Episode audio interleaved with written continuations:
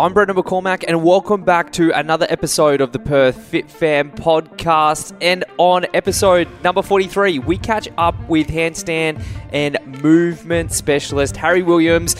In a really entertaining story, we, we hear about how he got into handstands. We actually start the podcast off with him talking about smoking weed and he gives us a range of different highly entertaining and bizarre stories. And I would say it's probably one of the funniest podcasts we've ever launched to date. The Perth Fit Fam podcast is brought to you by True Protein. True is unafraid to cut through the noise of an oversaturated market and break the mold to deliver authentic, all natural products with genuine health benefits and none of the fake stuff. True have bucked the trend, trend for expensive, overhyped, bad tasting protein powders and supplements packed with false promises to reinvent the marketplace and create a 100% natural, delicious, quality protein with no gimmicks, nothing artificial, and a completely transparent ingredient list. You can pick up True Protein online at trueprotein.com.au using the code PerthFitFam10 for an exclusive Perth Fit Fam discount.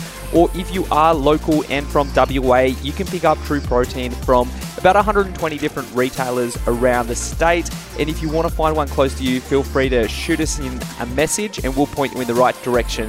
That's trueprotein.com.au.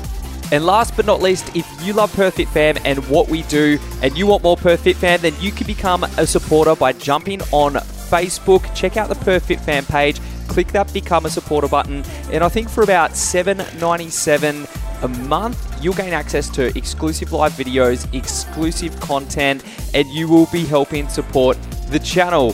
But that is it. Time for episode 43 with Harry Williams. expensive thing I've ever worn. Mate, you should. That hair of yours is your brand. I reckon, like, insure that. That's definitely the most expensive thing that you've ever worn. Oh, hold on. So, before we kick this off, if my toenail comes. That's bad. you hey. can lift it in it. yeah, I can lift it. I, I'm too scared to actually pull it off, Oh, and it's kind of gross. Yeah. Yeah. Nah, I'm too scared. I can go through 24 hours and 100 k's of pain, but I just can't rip off that toenail. this one came off doing BJJ, yeah. and I'm kind of waiting for this to happen. So I'm doing BJJ on Thursday. So yeah, I might not tape it up, just like so it comes off mid arm bar or something, and I'll be like, worth it, worth Yeah. it. Yeah, like, like, like with the kids tying the tooth on the fucking door and slamming it, just Oh. like get, get it over and done with. Like, Oh yeah, maybe we have a project for tonight. Shell can rip off my my dirty endurance toenail. Rid me of this disease. Um, yeah, no, no, it's crazy. It's a fascinating, it's a fascinating world. Um, because, like I said, I come from like this fitness sort of background where you know you sweat a lot. There's either a race or there's like you know um, even bodybuilding. There's competition, but then when I look at movement, it's hard for me to pinpoint what it actually is because it's not a traditional fitness niche. Like, there's no competitions or anything, is there? nah. And it reminds me, even skateboarding has competitions. Um, because I was like, it's more like a skating community where people hang out and they just do their thing. But then on the flip side, skateboarding has competitions and progressions. Or this obviously has progressions as far as skill, but I mean like career path progressions. Um, so it's probably more like yoga. Um, I, I quite like the skateboarding one because, uh, well, that's that's what I used to do for years and years. but um, you know, with, with skateboarding, it's only a very specific amount of the culture that's involved in the uh, in the competition scene. Mm. Uh, the core skateboarding crowd, uh, like the, the bigger names, are always involved in the competition scenes because that's that's the way it is. That's the ones that get televised. That's the things that get sponsored by ESPN and fucking X Games and all that. Yeah. But if, if you if you if you're in the city, you see a bunch of kids skateboarding up and down the street, like proper skateboarders, not not on a longboard or a mini board, and you ask them who their favorite skateboarder is or who influences, they'll never name someone that goes to the X Games or anything like that. Really? So uh, I, I like that analogy of the skateboarding, um, and uh, I think that's kind of why I got so itchy for it because it, it's similar in the way that there isn't really a, a th- to some extent, there's not much of a right and wrong involved. There's Mm. my way of doing things, there's your way of doing things. It might look slightly different, but at the end of the day, it's the same product. Yeah. Um, and it is a progressional thing in the way that, like in skateboarding, I, I'm going to speak basically in a different language right now. But you learn to kickflip, then you learn to crooked grind, then you learn to kickflip, crooked grind, and then you have a whole new product there. Which Just is similar to, to handstands, like seeing Yeah. what you guys do. Hold on, before we keep on going, cool, I'm recording. Oh, yeah, I was freaking started? out. Yeah, yeah, Okay. yeah, I've started. That's awesome. So I better introduce you. It's episode 43. Harry Williams. Um, I like to think of him as the Caucasian Snoop Dogg. So for those Yeah, who, yeah. who are listening to the audio, not the video, I should have get my uh, hair done in braids for this. yeah, you had dreads, I think, before when I first met you, Braids. didn't you? Braids. It was braids? Yeah. Just got back from Bali and got got to live up to the name, mate. Like, That's it. Um, so, for those who haven't seen him on Instagram yet, um, he's someone who's pretty commonly featured on Perth Fit Fam. Um, he's definitely grown a lot since when I first met him, which would have been about four years ago. Um, so, yeah, man, I just like you. You're actually one of the most requested people that we've had on. Everyone's Oh, right like, on. "Yeah, when are you going to get someone from calisthenics, or when are you going to get Harry on?" And they're right. We've had some ninjas, but we've never had anyone specifically from your world. And I think that you're probably the man to speak to. So I look forward to having ho- a chat. Hopefully, I can represent the community not terribly. I, th- I think that you'll do a good job. So let's start from the start. So we met probably about four years ago when Movement co-opened. yeah, yeah. Yeah, and you just started out then. So you said that you skateboard, but tell us about your journey, like, because you didn't come from like a traditional fitness background or anything No, no, beforehand, not did you? Um, so, like flashback six years ago, I, I, I couldn't touch my toes. I didn't do any handstands. I, I, I didn't do anything but like smoke weed and skateboard. Like, and, and that's how I spent from my teenage years all the way up until about yeah twenty five. Yep. I got a question I got to ask Yeah, yeah. from the start. Do you still smoke weed now? Uh, I know it's 2019 and it's all right to say that you do, but I don't. Okay. It's uh, it's something that I've recently let go. I do miss it, if I'm being completely honest. Yeah. I, I don't drink anymore either. Uh, Yeah. I, I don't miss drinking whatsoever. Yes. Um, but bun in the herb, it, it's uh, I, I just the reason why I asked, I actually asked Shelley in the car. I'm like, do you reckon Harry smokes weed? Because I think before when we first met, you could tell. st- I was probably stoned when we first met. I can almost guarantee that you possibly were. And you used to rock up. It was like early in the mornings, and I'm like, yeah, that movement co. And I'm like, I swear he's baked, but like, I would assume that's almost part of the culture with like BJJ. It's quite part of the culture where a lot of guys will um, get baked and then roll. Um, and I'm assuming that it's probably part of the culture within the movement scene a little bit, but I could be wrong. yeah, not so much part of the movement scene. I think in a, I think in Europe it might be a bit of a bigger part there, but it's still not that big of the thing. Like, uh, it, it's more so the healthy living life in the Okay. movement scene. Where most people eat very fucking clean and sleep plenty of hours, and the, the, the opposite of the skateboarding culture where Yeah. you're celebrated if you've got a beer in one hand and a spliff hanging out the side of your mouth while you're doing tricks. Like, yeah. Um, yeah, I find that I find that really interesting. I want to go into the nutrition and stuff later. So, you started, you skated, Yeah. you smoked weed, yeah. and then what what happened? Like, how'd you get it? How, what did you pro- progress? So, like, uh, I, I was always pretty good at skateboarding without boasting. But um, it is uh, what it is. That's cool. yeah, like, uh, I, I was never professional level. Okay. wanted to be, but never was. But I was always better than the average person. So I, I travelled quite a bit with it. Uh, I was living in I was living in France at the time in Lyon, and um, uh, competition se- the competition season had just finished. So like summer was going in towards winter. It was starting to snow and shit. I was living on my friend's kitchen floor at the time, uh, staying up till four a.m. just smoking way too much hash. Yeah. And then um, I got a message from my sister, Yeah. and so she was she left school early on. Um, uh, she she's quite chronically dyslexic, Okay. and but, like she's not a dull girl by any chance. But like when at school, it was kind of bumming her out a little bit because she just wasn't getting the grades that she was trying to get because there just was no program for it at the time. Yeah. So she left school quite early on, about 16, 15, and started saving up and decided she wanted to be a yoga teacher. Yeah. So she had paid for her yoga tuition in India, as well as her flights, went mm-hmm. to get her visa, and they knocked her back because she was a 17 year old Western girl trying to go to India by herself. Okay. And there was no way they were going to let her. Yeah. It'd probably be a pretty dangerous situation, hey? Um, I'm not sure. I've never been to India. yeah. The, the the culture there with women by themselves in India, it's it's pretty fucking hectic. Like, yes. Yep. And, um, either way, the Indian government wasn't going to give her a visa. My mom and pa couldn't go with her. She had no friends old enough to be her guardian, and she just said, "Look, I've, I've paid all this money.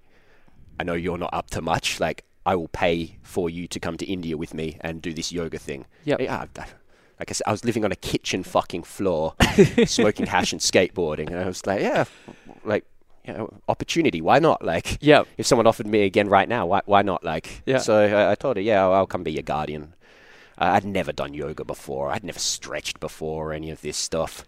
Um, then so went to India and started stretching and breathing and you know, like all, all these injuries that I thought was just a part of normal life. Yeah. I, I was only 24 at this time or something, 25, 24. How old are you now? Uh, 31 31. Okay, cool. and like yeah, there was a time w- through the, just before I started doing the yoga and the stretching and before movement culture that like it I remember specifically that it, it was difficult to put shoes on not because I'd been fucking running for miles With your dirty toes. with dirty fucking toenails falling off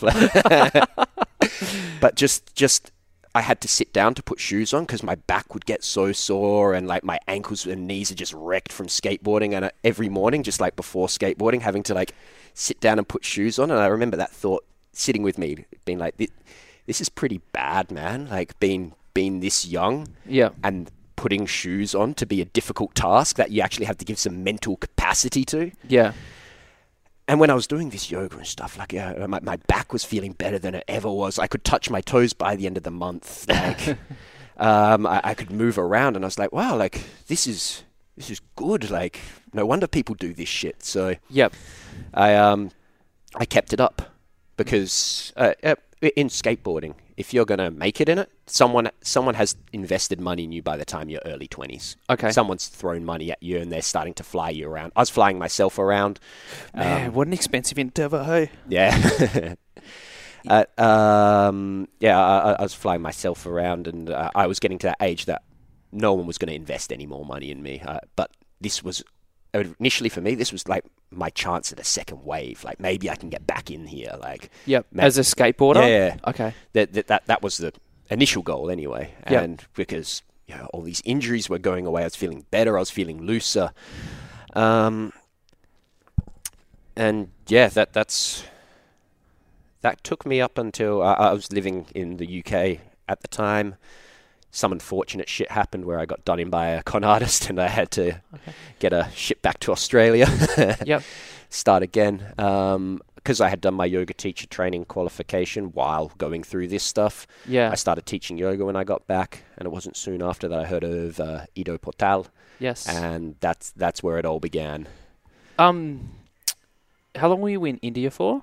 I was there for shy of three months. Okay, and you're only actually, I can't believe I only just picked this up. Are you originally from UK? No, no, You're Aussie? yeah, yeah I'm Australian. You know you I, have I, an accent? I've always jumped. Uh, I've jumped backwards and forwards a couple of times, and I don't actually think I have an accent. I just pronounce my words. Proper, properly. yeah, you actually, yeah, you I- sound very articulate, and I'm like, oh, you're from the UK. I never realised that. Uh, it's just a it's a visage, mate.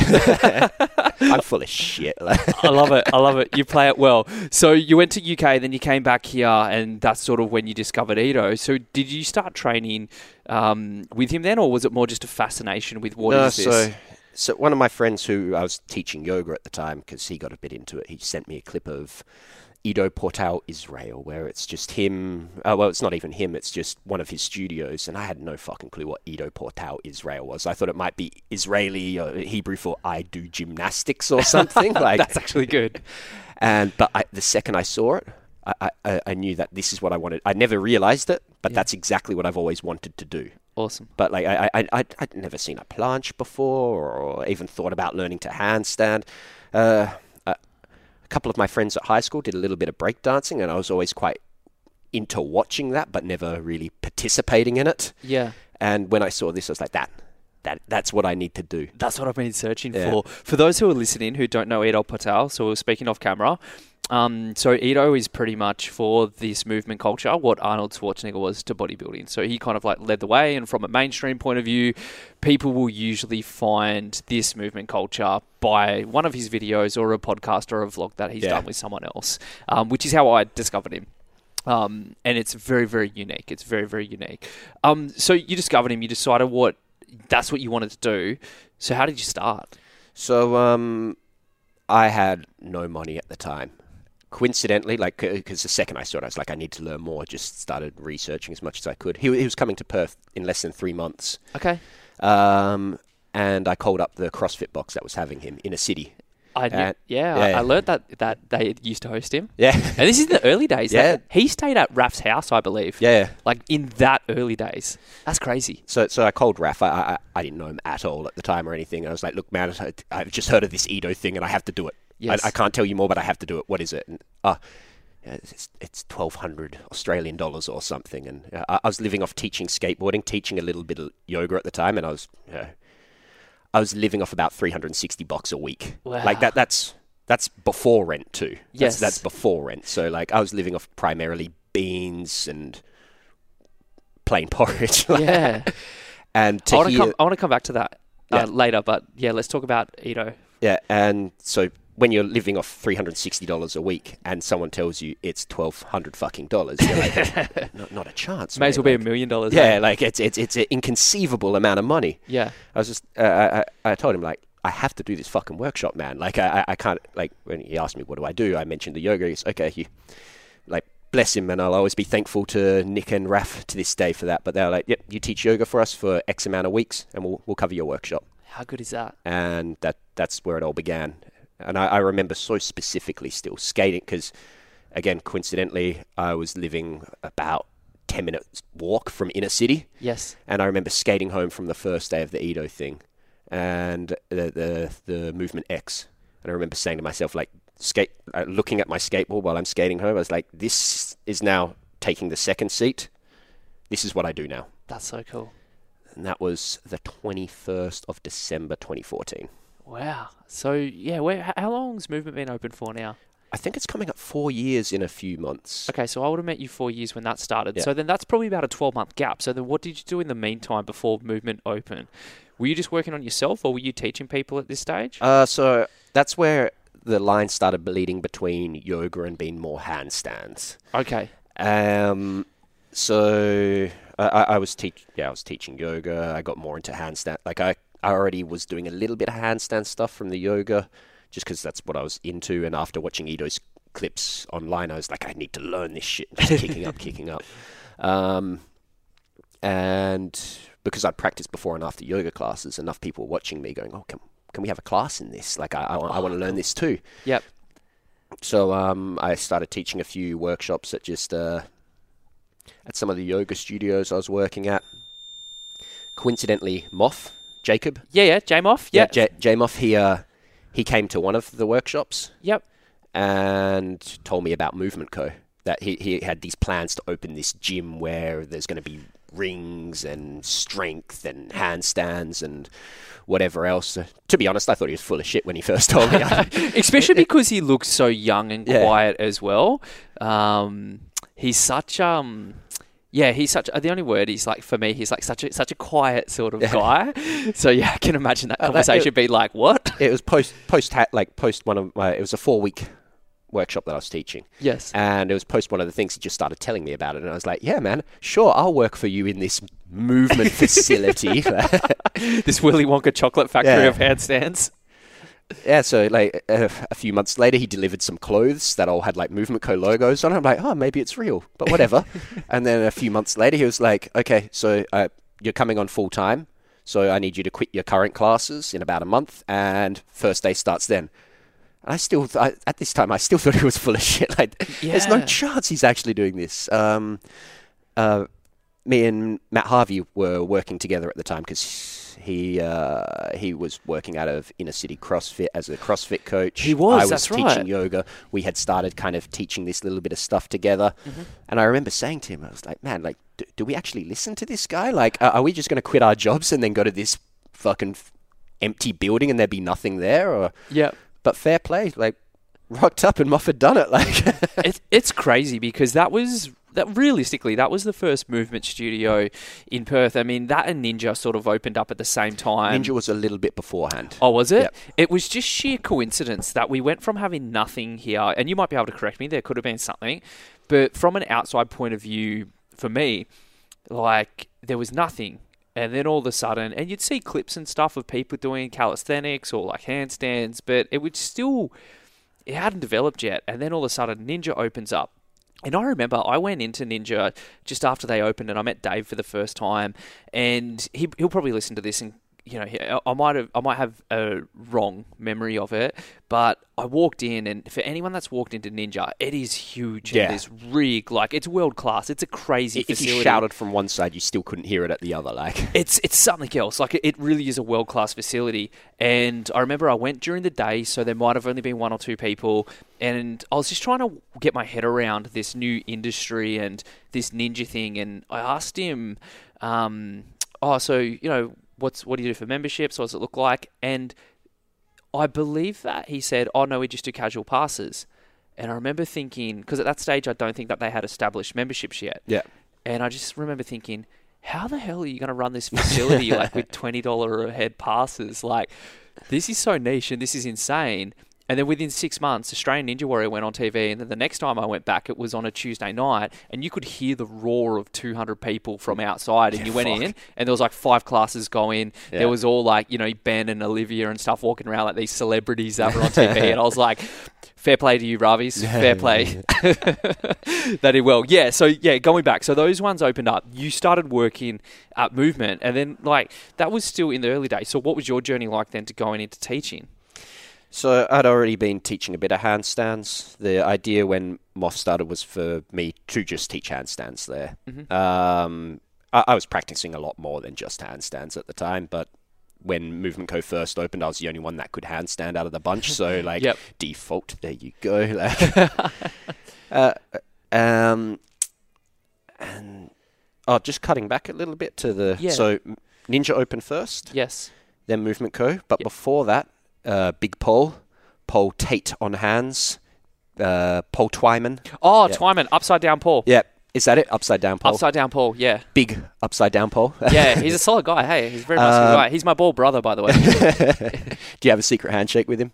nah, but we should. Yeah, you should. You He's definitely English. Hey. Oh yeah, yeah, yeah. Yeah, yes. you know when you when you when you have an Insty friend and you meet him in person and they don't sound like how you thought they would, and it turns out he was English. I was like, oh hey, kind of threw me back a bit. At um, Big Paul, he had his own little facility before anyone had any. He's he's kind of the godfather of movement in Perth. Gotcha. So okay. he had a, a little movement facility in Karrinyup, I think it was. And Yep. while I was, so he, he was my first kind of teacher in the industry, I suppose. Yep. Uh, I'd go to his little group classes there that you could probably only fit him and three other people in. Oh wow, so that's it was, yeah, yeah, like, yeah, it was about less than half the size of this room. So to put that into context, it's probably half the size of a school classroom. Probably even less. Yeah. yeah.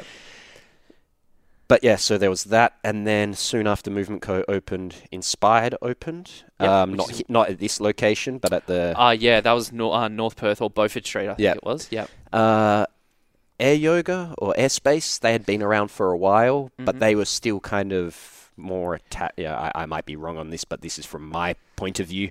Uh, they were still more on the yoga side of things. Hmm. They they did have the handstand class and the rings class, but I didn't know that they did that now.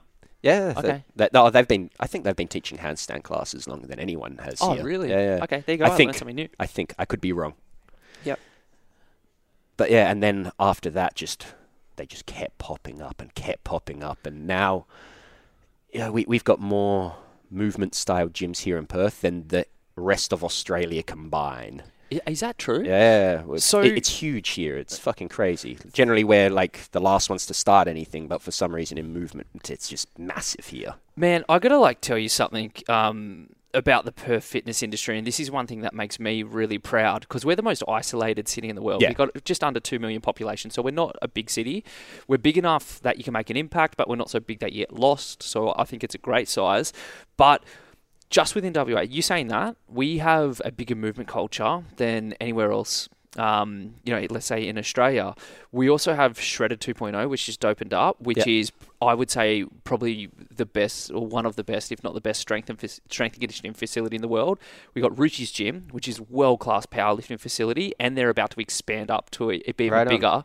We got um, Rev Barbell Co, which is a world class weightlifting gym, and then we got Ninja, which is like let's not even call that movement or calisthenics. Let's just call that Ninja. Yeah. It's got to be world class Ninja. All like four major things, all within one isolated city. Yeah. it's crazy, Yeah, man. yeah. Our fitness culture here is so good. Yeah. Yeah, I, so I think I think it's part because we don't have much else here. Like we we Yeah. we're, we're, we're you know when bands come through and to, I, like I don't need to explain this to you. You fucking live here too. like, but we always miss out on stuff. Yes. So in turn, we've had to create our own kind of cultures and Yeah. stuff around. And I think that's why we're so itchy for this type of stuff because there's just like, what else are you going to do? yeah. It's yeah, it's very very true. Canberra's the same actually. Canberra Yeah. has a super high percentage of people that participate in fitness, almost double us. Oh, and yeah, Oh, fair yeah, yeah, play. true. I think they're about thirty six percent, but I think that's also because um, they get a lot of um, uh, military and uh, yeah, public yeah, service yeah, and stuff. Um, but also, it's a place where nothing happens. Yeah. I, that's that's where I grew up. It's a place where nothing happens, and so people just do fitness. But it's very cold. They don't have our beaches and stuff. yeah. Um, yeah, so all of all of the gyms have opened up. You started coaching. When you started coaching, because you kind of been doing a few classes and then you kind of got thrown into these handstands. Were you confident in yourself to coach at that point in time, or were you a little bit like, oh, do I know enough to be able to teach people? Yeah, somewhere between the two. Yep. So when I first start, like, yeah, everything's a skill. Everything. Yes. Teaching is definitely one of them. Mhm. And there, when there wasn't that many people do, like right now, there are so many people teaching hand balancing here. Is that if someone wanted to get into it for whatever reason that they wanted to, there are good people to go learn from because they've made the the right choices, the wrong choices, and they've already experimented with all this stuff. But when this started, there wasn't that many people to get influence from directly. Mhm. So uh, I can't remember who told me this analogy, but I really liked it. It's it's like running from a bear. You, you, you- you're just fucking sprinting in one direction. You're not even looking behind because that the, the bear might catch up on you if you change pace. You're just you're, you're, you're just going for it. You're just going for it. And then after a year, you, you've, you've got a bit of distance between the bear, so you have time to stop and have a look around, like where is it, like, and, and- Yes. and you can kind of reassess some things. But when the gym first opened, you know, it was just madness. People coming in, like, uh, we, we had all these free passes and free two weeks and stuff because, Yep. yeah, and, and even still, people don't see handstands as exercise. And, and I, I don't even know if I see them as exercise. It's something that I, that I question too. It Yeah. definitely does make you a, we'll say fitter. Not I wouldn't say cardio wise, although it would have impact on it. But it does definitely put your body under resistance and stress, which causes a positive impact. Yes. Yes. I like that answer. Well done. yeah. I'm going to throw that around shamelessly now. yeah, someone said it to me this morning when I went for a walk because I was talking about how much muscle you grew, which I'm going to go into soon. but I'm like, yeah, it's really weird because it's not like lifting weights and it's not like you're getting your sweat on. And I'm trying to work this thing out. And then he's um he's a strength and conditioning coach. He's like, yeah, but you're still putting your body under stress and resistance, so you're going to force an adaptation. Yeah. I'm like, yeah, good point. Yeah, fair, fair. Yeah. But yeah, like it's it's I guarantee you go ask anyone that's learning to handstands, any one of my students, anyone at any of the other studios, like, are you here to make your shoulders look nice or something? Fuck no, man. Like, yeah. yep. like, it, it, it's it's never the goal with hand balancing. Like it's What is the goal? Why does someone get into it? ah. so I, one of my friends, um, the the yoga community will know who he is, but uh, Mark Robertson.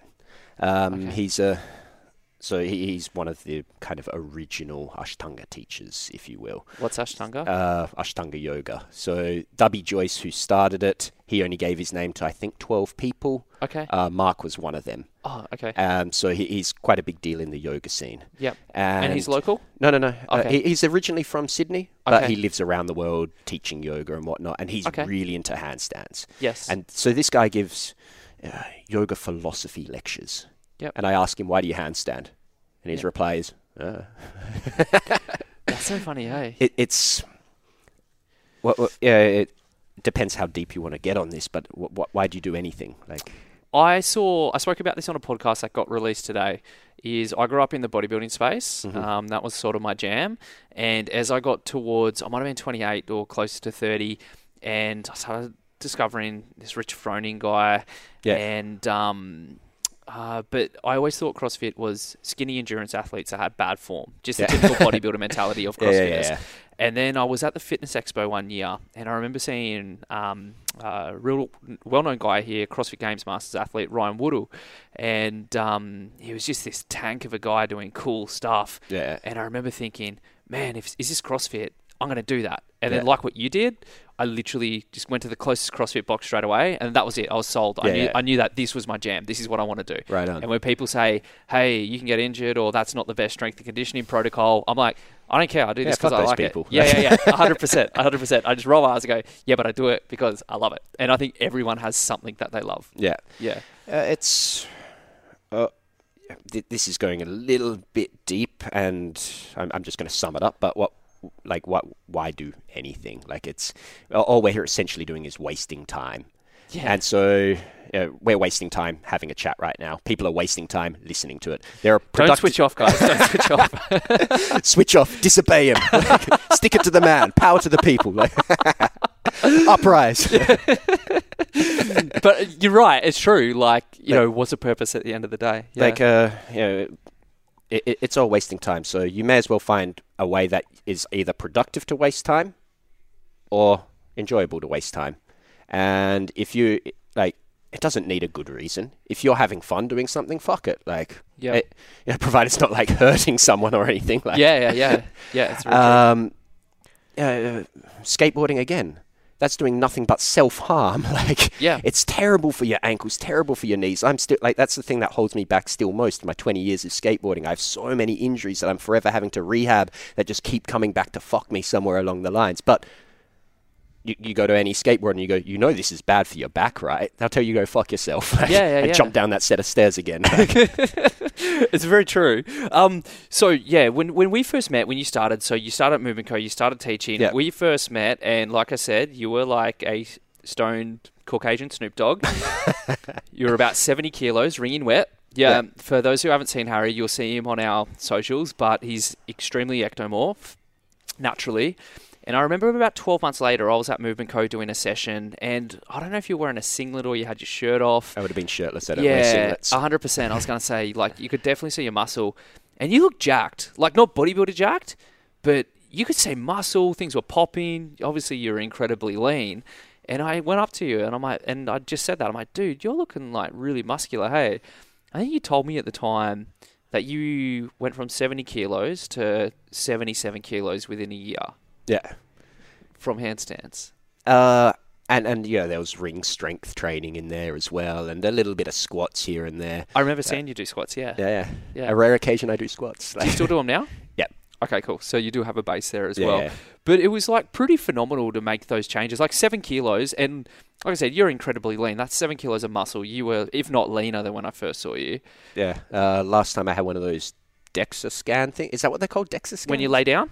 Uh, when when you hold the fucking Oh, in bodies. Don't worry about them. Yeah. uh, Yeah, Don't worry no, about no, no, no, no. If you use the same one, they're okay. Yeah. Sorry, sorry. We got no InBody sponsors, so it's okay to say that. Um, DEXA scans are definitely more accurate, but yeah, Yeah, uh, if, it- you, if you use the same machine at the same time, then it's generally going to be okay. Uh, either way, uh, I've always comfortably sat under ten percent body fat. Like uh, Easy. that's without ever consciously trying to make the. Like I could eat a bucket of ice cream and still sit under.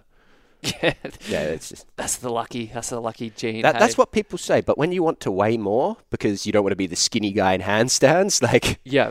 you know, like uh, I, I eat to the point that I feel like I'm disorientated. like just trying to get those extra kilos in, mate. Like yeah, yeah, you definitely go. Don't go to the low carb. What are they called? Halos. no. No, give us a Ben and Jerry's.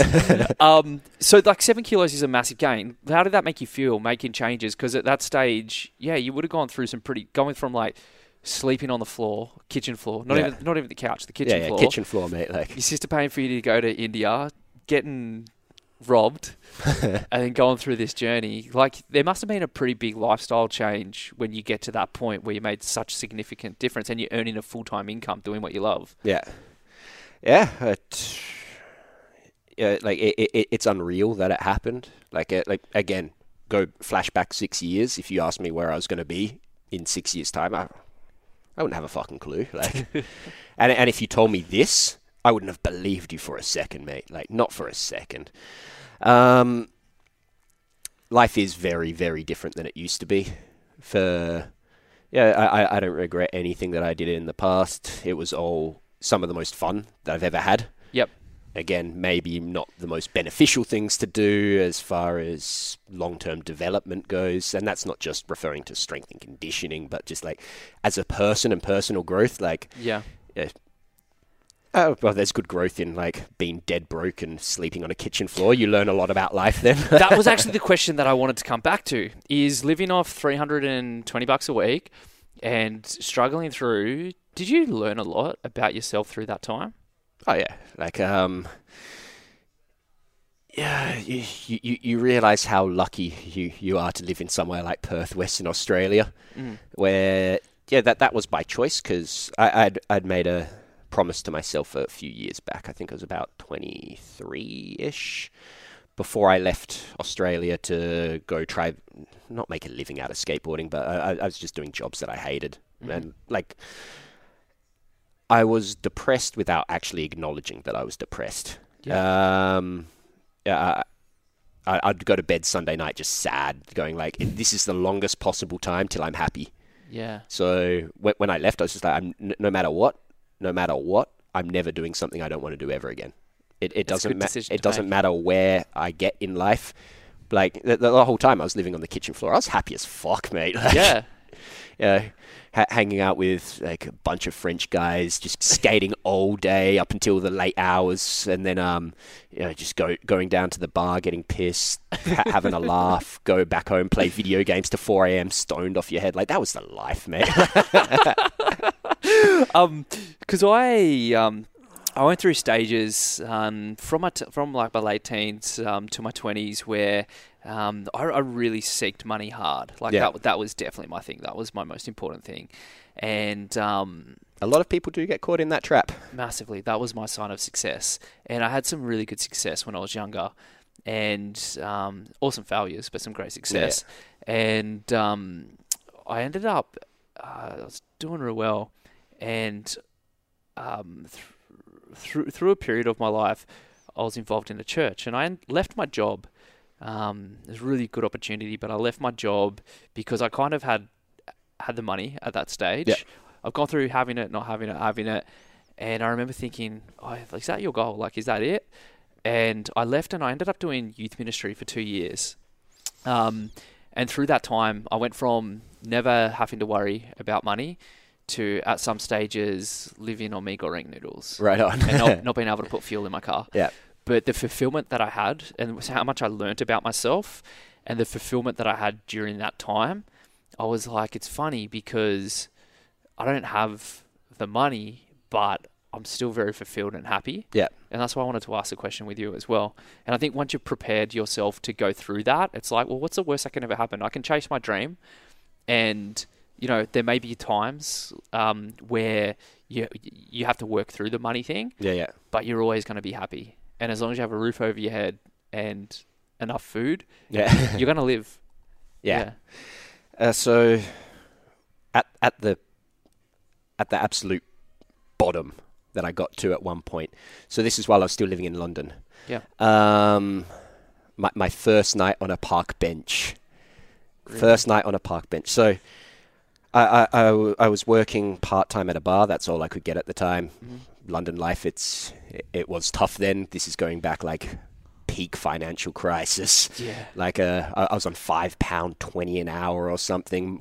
Wow. Um, I, I- I briefly touched on this before, but I got done in by a, a con artist. Yep. So me and my friend P Mag, we were sharing a room in a f- in a, in a flat. So we shared a room in a flat in a council estate. That would have been so dodgy. Oh mate, the, the first day we rocked up to move in, one of the streets was closed down because someone was stabbed to death. Like this is from like from us to the front of the gym, far away from our new front door. And we're like, oh, right on. Like, Whoa. welcome to the neighborhood, motherfucker. Yeah. yep. So um, we, we had lived there for a while, no problems. Uh, like I said, I was just struggling to get by, like skateboarding, making a little bit of money out of competitions, selling product from product that you win in competitions, and then a little bit of part-time money from this job. And then uh, I had some friends from Australia. They they, they came over. Yep. First day they came over, me and PMag were at work. This we, we worked about ten minutes away Yep. and I get a call f- call from one of them from their Australian number. And if, like, like, like most skateboarders are regarded as being a little bit thick at times, so I was like, yeah, "Dickhead, mate." Put it, put it on, like hung up and put it down, just thinking that like this guy's calling me from his Australian number. He's probably trying to work out how to use the oven or something. Like, and this Yeah. call's having to go from the UK to Australia and back to me, and it's going to cost him a fortune. Yes. He called again, hung up, called again, hung up, called again, answered, Harry, help, Harry, Harry, hung up. And I was like, what the fuck was that, man? Like, it was a quiet day at the bar, went and told my boss. I was just like, man, like, I- I'm sorry, my housemate, like, my friends from Australia here, they're fucking idiots. Let me go see what's up. Yep. Rocked up to the house, like, the, the walked up the flight of stairs. Our front door was just laying on the floor. It's like, what the fuck is this, man? Walked in, and um, Scott, my friend Scott and Mitch, they were both up against the wall. These big Lithuanian dudes had, had them both pinned up against wall. Scott's an ex-boxer as well. Like he's he's hard as nails, but there was just about five of these guys that were just yelling at them. And I walked in and I put my hands. I'm like, whoa, whoa, whoa, whoa, whoa. What's going on here? Like these guys, they they had just arrived from Australia this morning. Like they got nothing to do with it. Like what, what what's going on here? Yeah, They're like, you owe us money. Like, what money, man? Like, they're like, you're squatting in our, you're squatting in our boss's flat. I'm like, no, I'm not, man. Like, it, it- like, take it easy. Let, let me. Here's my drawer. I'm going to open the fucking drawer and I'm going to show you the piece of paper about my lease. Yes. Showed them that. They got one of them got on the phone. He goes, here, handed it to me. Started talking to the guy on the phone. And he goes, so what we see here is you've been paying rent. You've been paying rent to the wrong person. This is my flat. The person that you're paying rent to, I don't know how they have keys, but they have nothing to do with the property. And I was like, oh, well, fuck, man. That sucks. Like, what, what, what's a crack? Can I stay? They're like, yeah, you, you can stay, but you got to back pay all the rent. I'm like, oh, well, I, oh. man, I'm, I'm living off selling skateboarding product that I win in competitions and I work part time for £5.20. Like, I, Yep. there's no way, I, like, I, I can't back pay your rent Yep. give me back the phone to the guy. I Gave him back the phone. The guy said they, they, they talk a little bit. He hangs up. He goes, okay. They just escort us out of the room, and then I just helplessly watch as they start drilling the door back on and changing the locks. I was like, "What the fuck's the deal?" And he goes, "You can get, yeah, you're not living here anymore. You can get your stuff back when you back pay the rent." You're kidding me. I was like, "No way in fuck am I doing that." So Yeah. later that night, me and P Mag broke into that, uh, broke into the council estate. We climbed up the gutter. We we packed up all our stuff. You know, this this is a very different time of my life. We Yep. we passed the stuff through the window, like dropped it down a story, and then we smashed the fucking unit. if anyone from the UK police is listening, please disregard that. It's a fictional story. That's crazy. They uh, so uh, because yeah, I, I'm a at this point of time in my life, I'm a stone fucking skateboarder as well. yeah. I, I didn't take all my paperwork with me, so I get a call the next day, and they're like, "Harry, you left your sheets there. We know where you work." And uh, my heart just sunk, mate. It just sunk. And they go, yeah, "We'll see you sometime soon. We've got some stuff to discuss." Uh, I lived. Uh, sorry, I, I was working in Canary Wharf at the time, which is like the main business district of London. Like it's the, and this is still when terror was at an all-time fear. Everyone was scared of terrorist attacks. Always terrorist attacks. Like so, there was so much security there all the time. Yeah. So I had no problem being there because we had three bouncers at all times there. Yes. Okay. But uh, a little bit nervous whether they actually were going to come looking for me or not. I didn't want to put my name down anywhere. So I handed in my two weeks resignation because I needed to get my little bit of holiday payout as minimal it was Yes. and I slept in parks till uh, till that was done, and I just left all my stuff at work. Did you ever see them again? No, never heard of them again. How long until you moved back to Australia? I moved to I moved to Barcelona for a bit after that, Okay. and then uh, my girlfriend at the time she was from the Netherlands, so then went and lived with her for a bit, Okay. and then it was. Because I don't know Dutch and I don't know Spanish, it was like, oh, I can move back to the UK and try to get some money, or I can just give up, go back to Australia for a little bit and see what happens. Yep. Do you see it as giving up, or do you just see it as that next chapter? Uh, at the time, I saw it as giving up. Okay. Now, yeah, see it, see it as the next chapter. That's crazy, man. That's a crazy yeah, I- story. yeah, go, going back, I, I remember my first night sleeping on the park bench of just like, ah, this is where I'm at now. like, yeah. I had I, I had my I had my bag tied to my foot. Yep. Because uh, I left most of my stuff because I made a bit of money uh, filming skateboarding too, so I had Okay. a lot of expensive camera equipment that I left at work, but just general shit I had it tied to my foot, and then I tied the bag to my foot and then to the park bench, Yep. and then uh, like uh, yeah, a lot of people ask like, what's it like sleeping on a park bench? It's actually like it besides it being fucking cold because it's the UK, it's not that it's it's not that bad. It's not that bad. Yeah, people are, are you scared? No, people. If you're sleeping on the bench, people are scared of you, mate. Like, Yeah, that's actually a valid point. How long But- did you sleep out? How long were you homeless for? Sleeping about on the bench. about two weeks. Okay. Yeah, I stayed at a friend's house whenever I could. Yep. Um, but yeah, there was a two week period that every couple of nights was out on the bench, and Yep. so the so one one morning. I woke up and there was this fucking goose, mate. Like it was like this close to my face, Yep. and it was all arced up and kind of squawked at me. And I was like, "What the fuck?" Like getting woken up by a goose. And I went to get up and run because I was just in this mad shock, and because my bag was tied to my foot and then tied to the bench, I just fell on my face, and I was surrounded by these geese squawking at me. I'm like, "Mate, like, fuck life." Like, At the time, did you feel like that, that, that was that was the bottom. Okay. Yeah, the, wait, spending my first night on the park bench and get, getting woken up by being attacked by geese, and then just laying in basically like mud and having geese like squawking at you. Like that was that was.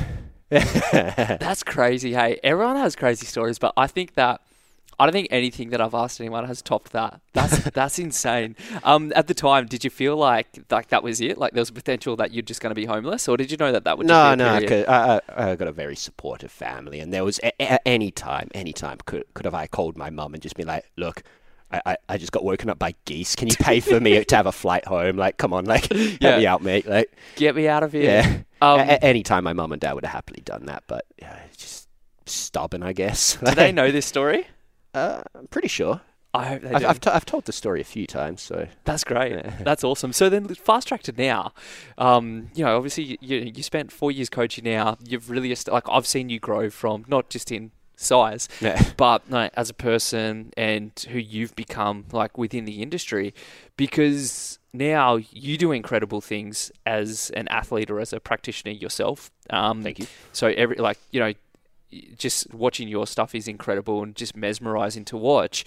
But you also do a lot of online training now, and, Yeah. and you were saying that you're about to go. Is it to Germany? Uh, Switzerland, Berlin, Ghent, London, and the Netherlands. So pretty much a full Europe European tour. Yeah. Yeah, and you use the word tour, which means that you've made it. Yeah, big lead, mate. Big Yeah. lead. so how does that work out? Like, does that blow your mind that people, you know, over in Europe follow your stuff enough to pay and come to workshops? and Yeah, You just it- get to travel the world and teach it. It um. Yeah, it, it doesn't seem real at times. If I'm just being honest, like uh, I couldn't be happier about it. Like uh, I'm, I'm very happy, but it does. Um, yeah, I, I don't know what to say about it. Like Yeah. hyped. That that's about it. Like Okay. Yep. That's pretty cool. Hey, it's a it's a really cool experience. surprised as well because there are a lot of people out there um, doing this stuff now and teaching this stuff. yeah. And to be, I, I don't think like straight honesty. I don't think that I'm anything special compared to a lot of the other people teaching. Mm-hmm. Um, there are a lot of people teaching that probably shouldn't be teaching. Yep. Uh, just not not enough skin in the game. Don't take it seriously enough just because they're better than like the five people that immediately surround them doesn't really give them the right to teach it. But I, th- there's a lot of people out there that they could choose, and for them to choose me, I can't tell you why. Just Yeah. Yeah, man. Well, you as a person, like, it's a. I don't want to say a persona because it's definitely not put on, but you as like a marketable person online, like you look, the way you do things, the way you shoot things, the way you present yourself, I can see it makes a massive difference. Like, because marketing for me has always been the goal. yeah. Well, that's that's obviously That- that's that's that's, how I look like- well, that was that was actually because you do you do a lot of online coaching now as well, right? Um, and you're a person that you openly said this is we're, we're shooting this at about 10:30 a.m.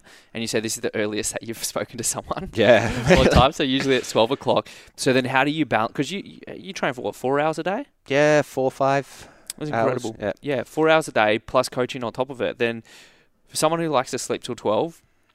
How do you get through it all? How do you do all your online coaching? And So my, my days are pretty full on right now. Um, by choice, I, I could cut cut it right down whenever I wanted, but this is for for me. This is life now. Yeah. E- everything else gets put second. Cool. Um, which a lot of people don't quite understand, but that, that this is what makes me happiest. So it's what I do. yeah, So my average day, I wake up whenever I wake up. I, I refuse to use alarms anymore. Yeah. Neither do I, but my body wakes me up at four thirty. Fucking Jesus. Yeah, man. us shell. I wake up and I'm literally wide awake, singing straight onto the computer, working. but then I sleep once or twice a day. yeah. Yeah, so I have a different sleep pattern. Yeah. Remind me never to stay at your house. yeah, oh, I'd piss you off. That's for sure. um, so I wake up whenever I wake up. Yep. Generally, that's between I would say eight and nine Mhm. Um, the second I wake up, I, I'm on the computer as well, dealing with my online students. Mhm. I generally spend about one to three hours doing that. Mhm. Then I, I eat breakfast while doing that. Mhm. Then to the gym. I then train for about four to five hours. Then I teach physical classes for about between one and four hours Mhm. and then I go home and deal with my online students. Yep. And then I go to bed and I wake up and I do that again. Um, from someone who, I guess you'd say that marketing wasn't your goal, or you're not into marketing, but has a very, very successful Instagram account. Um, how do you run your uh, online students? How? Yeah. Um, do you have a website that you funnel them through, or is it all So just through my- direct message? my website is as minimalist as possible. it, it, if if you click on it, it basically said this place is no is not here for peacocks. If you want to work hard, send me an email. If not, our business is done. That that's my entire website. I love it. That's so good. And people just shoot you an email, Yeah. that's how you bring online it's a clients it's, through. it's a filtration system. I only Yeah. want people that are serious. Like they actually have to go out of their way to. Like I don't have a shopping cart online or anything like that. I only want Okay. people that are going to bother to go out of their way Okay. because that, that's that's what you need in someone to work online. A bit. Uh, if you're working with someone online, you have to be so motivated. Mm-hmm. That's why group classes and PTs are successful because the average person needs someone to stand over them and go, "Do another rep." Yeah. Now do another rep. Now do one more rep. Like yeah. while when you're working online with someone, you have to be completely self-driven, Mm-hmm. and yeah, most of us we're, we're all pretty fucking lazy. It, Yeah. it is easier to go, ah, my minute and a half rest is done now, rather than doing another set. I'm going to spend another three minutes on Instagram because Got to get it out there. yeah, th- this is easier. So Yes. I try I try to only attract people that are really into it. Yep. Um, and then from there, I, I just have them on WhatsApp, which is fairly easy. They, they- I, I have a general protocol that I send them of assessments, te- testing their flexibility, their strength, their capacity. They send me back these videos. I then write them a program accordingly to their level. Mm-hmm. They then send me back the drills. Uh, I then give them a bit of feedback, and then we kind of go backwards and forwards like this for an eight-week block, and then we reassess if they want to continue, Yep. or if that's our time done together. How do you keep tabs of everything? Um, when I say tabs, I don't mean actual tabs. How do you keep tabs of everyone that you're coaching if it's all just through Uh, email and WhatsApp? I have no system. But it works. It so far it's worked. Yeah. I've I've probably so it my online base varies between about forty-five and sixty people that I work with, That's a lot. uh, and it manages to work enough that no one complains. Yeah, and you're, you're actually, I'll give her a quick plug. So I train at Legion, and um, Legion is home to, I think, four times. She's going to grill me for this. I think four times individual, one time team athlete, Angela Kime. She never told me that. Did she not tell you that? She never told me that. That we trained together? Oh, she told me that you trained together. Oh, yeah, yeah, yeah. Yeah. Oh, that she was regional. Yeah. Oh, she's gonna she's gonna not be happy with this. She's a very modest person. Yep. She's an exceptional athlete, and she went through injuries and um, Yeah, very serious injuries. very serious too. injuries. Yeah, like like career-ending injuries. And um, she started just doing handstands at the gym, and then she mentioned that you were coaching her. Um, so who do you get as like clients? Because she was not a handstander, but now she loves it, Yeah. and she and she does it still within a CrossFit gym. So Yeah. she's not like in a specific location, but she really enjoys it, and it gives her progressions which are difficult to work through Yes. as an athlete. Very very monotonous progressions. Yeah, a lot of patience. Yeah. Yeah.